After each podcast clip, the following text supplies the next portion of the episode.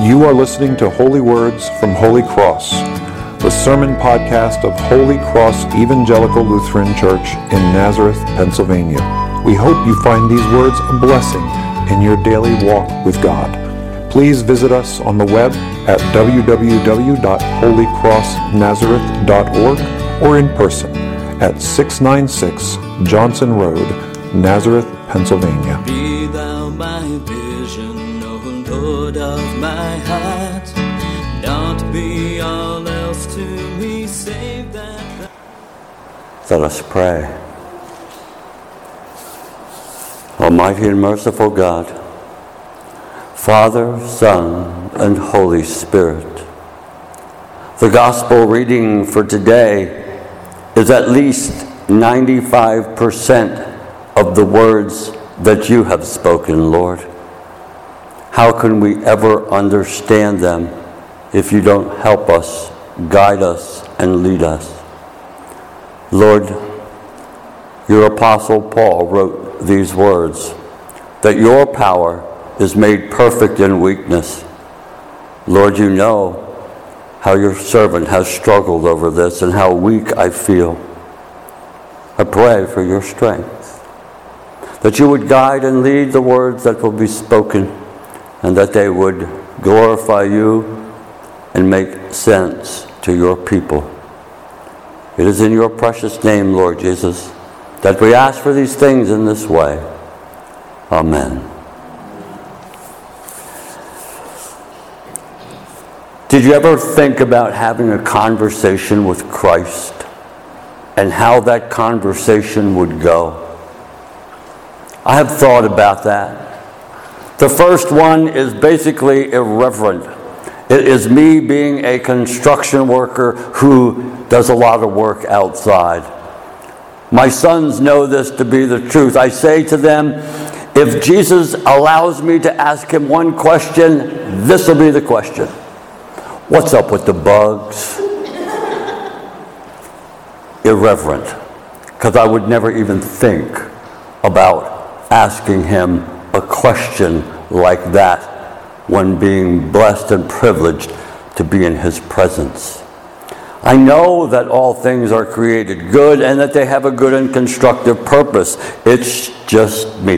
The only thing that I wonder is what came first, the creature or the word bug? I'm not sure with that. If you can help me, I would appreciate it.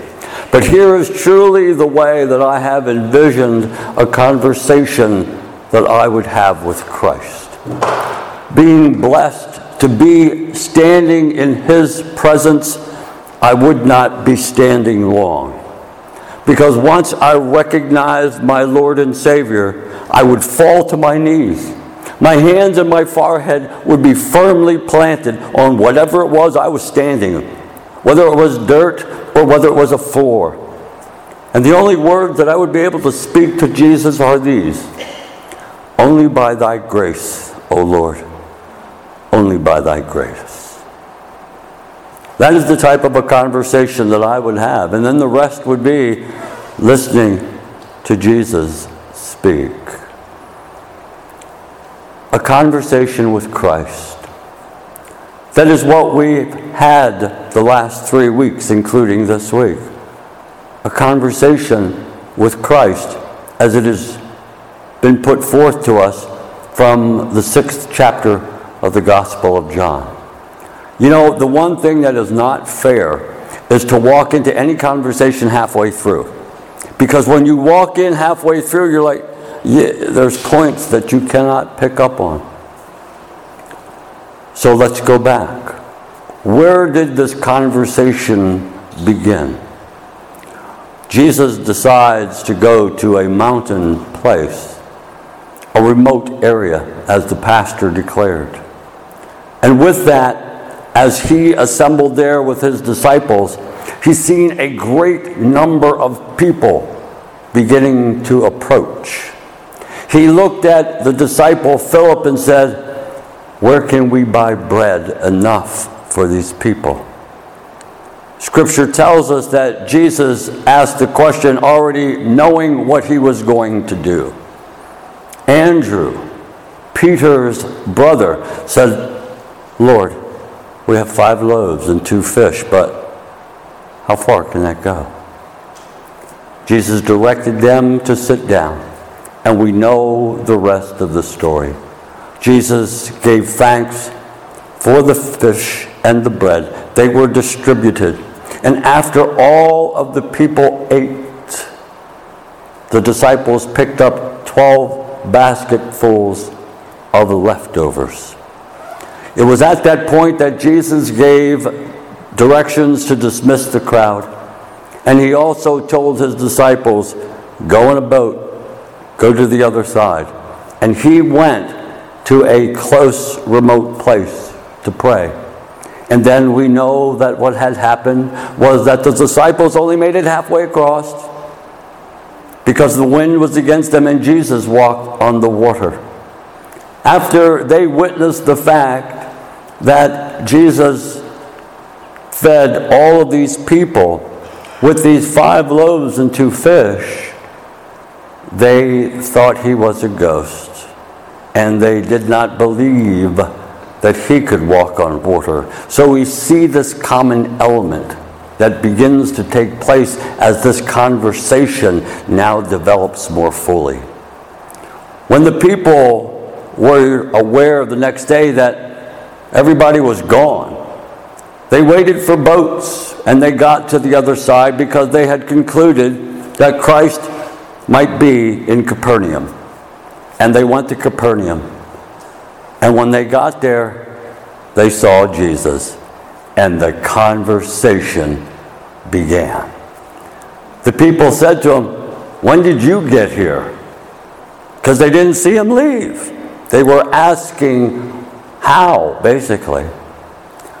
Jesus, knowing the point of their question, responds to them in this conversation I tell you the truth. You came to me not because you've seen the miracle.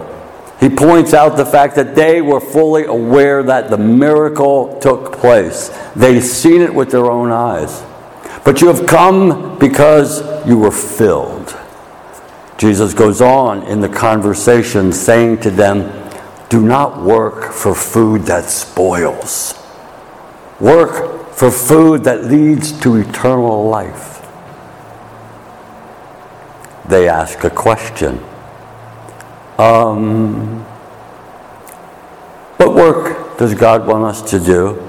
Now, these people were fully aware of the fact that they believed in works righteousness, that if they could obey the Ten Commandments and keep them without fault, offer the proper sacrifices at the proper time, they were doing the work of God. Jesus says, No. No. Believe in the one who sent me. That is the work of God. They respond in the conversation. Now, I want you to realize that our conversation with Christ could be very similar to this asking and receiving, asking questions of the Lord and Him receiving or sharing back with us where we are not correct in our thought. They said, Our fathers ate manna in the wilderness. So if you want us to believe in you, that you have come from God, and that if we believe in you, we shall have eternal life, you need to give us a sign. He already made the point. You've seen me with the loaves and the fish. They did not know how he got there from the other side. They've seen miracles that Jesus has fashioned. But now they're saying, we need you to prove yourself to us. It's something that people do yet today. You know, I'll believe in God if He does this for me. Then I'll believe in Him. This is basically their response. But I like what they're proposing because if you remember anything from the manna in the wilderness, God fed them every single day. On the sixth day, they were to collect two homers of manna and that would be enough to feed them on the sixth day and the seventh day. So they figured if we're going to ask Jesus to feed us this manna or give us a sign like this, we might as well have something to eat every day. The conversation continues.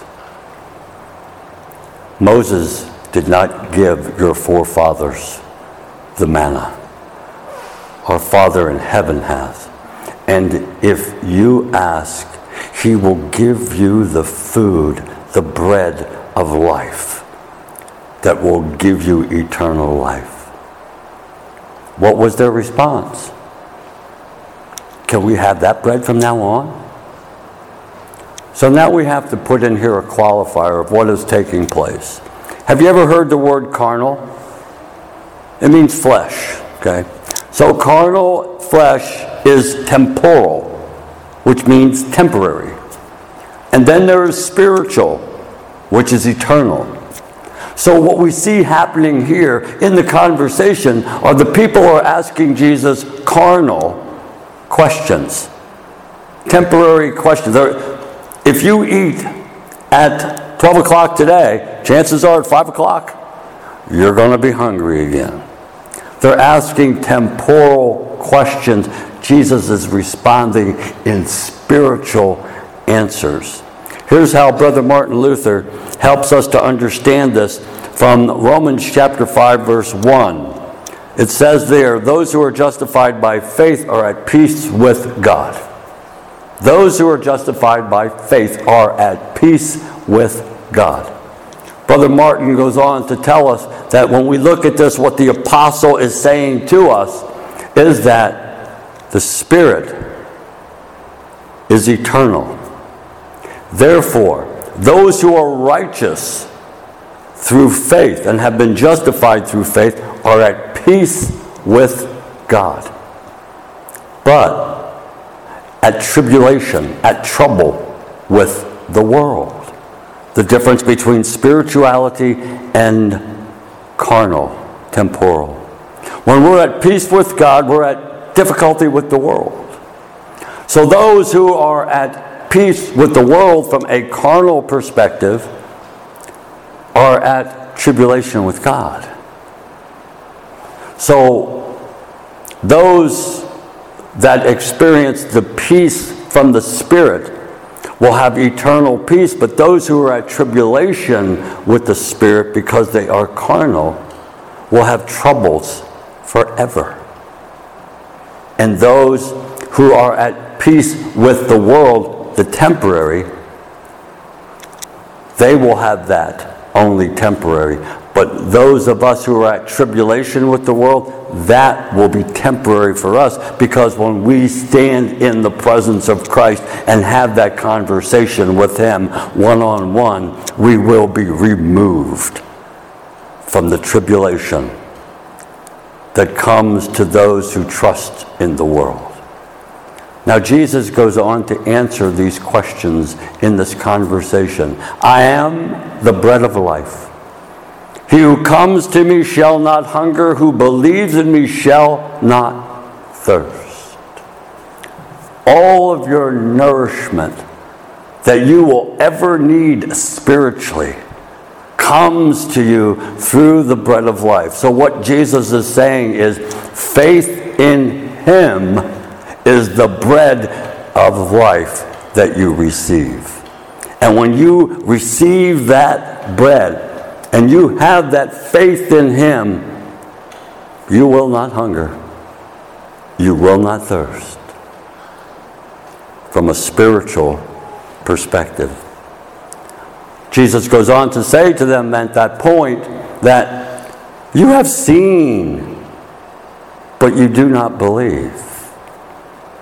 This is the difference between temporal, temporary, and moving away and thinking of worldly things and spirit. They've seen the presence of God, but yet they didn't believe. And they wanted more proof. Jesus goes on to say that everything the Father has, He will give to Him, and He will not lose any. And He came for one specific purpose not to do his will, but to do the will of the Father who sent him. And what is the will of Almighty God that sent his Son into this world to be the bread from heaven that you and I can partake of so that we have eternal life? Jesus' presence in that conversation tells us that the scripture has been fulfilled. It's called the fullness of time. When Jesus took on human flesh and manifested himself in the person of Jesus of Nazareth. Jesus is authentic man. In other words, he is the living, breathing demonstration of humankind, you and I, that we were meant to be from the very beginning. He is the model of the godly life. He came to speak against distortion. He came to teach us to abandon the maze of false values that masquerade for life. He was the light that came into the world. And do you remember how the conversation begins or continues on now from the temporal side? The people say, Ah, we knew his mom and dad, for goodness sakes. How could he say he came from heaven? He's from our city of Galilee. They didn't say the Galilean part. But this was their implication. They were not believing that he was the bread that came down from heaven. Scriptures are the one that authenticate this. The conversation continues at this point where Jesus tells them that it is written. It's written by the prophet Isaiah chapter 54, verse 13. And what it says there is, You will be taught by God. They're asking temporal questions they're being given spiritual answers. The most important thing for you and I to know from this conversation is the fact that Jesus is the bread that came down from heaven. He answers our spiritual questions. He tells us that we have the promise of Almighty God, that Almighty God worked in our behalf to return us to His eternal presence. We have been given this wonderful bread, this nourishment and sustainment that no matter what goes on in the world, our invitation to be with God is absolutely certain. This is the flesh, the life of Jesus Christ that was given to you and I. So when we engage our Lord in a conversation, know that there is a difference between a temporal question and a spiritual answer. We are of the Spirit, guided, led, nourished, and sustained. The bread of life is your faith that came down from heaven was given to you by God. Oh my goodness, by thy grace, O Lord, by thy grace. Amen. My vision, Lord of my heart. Not be all else to me, save that thou art. Be thou my best stars in the day and the night. Waking or sleeping, thy presence my life.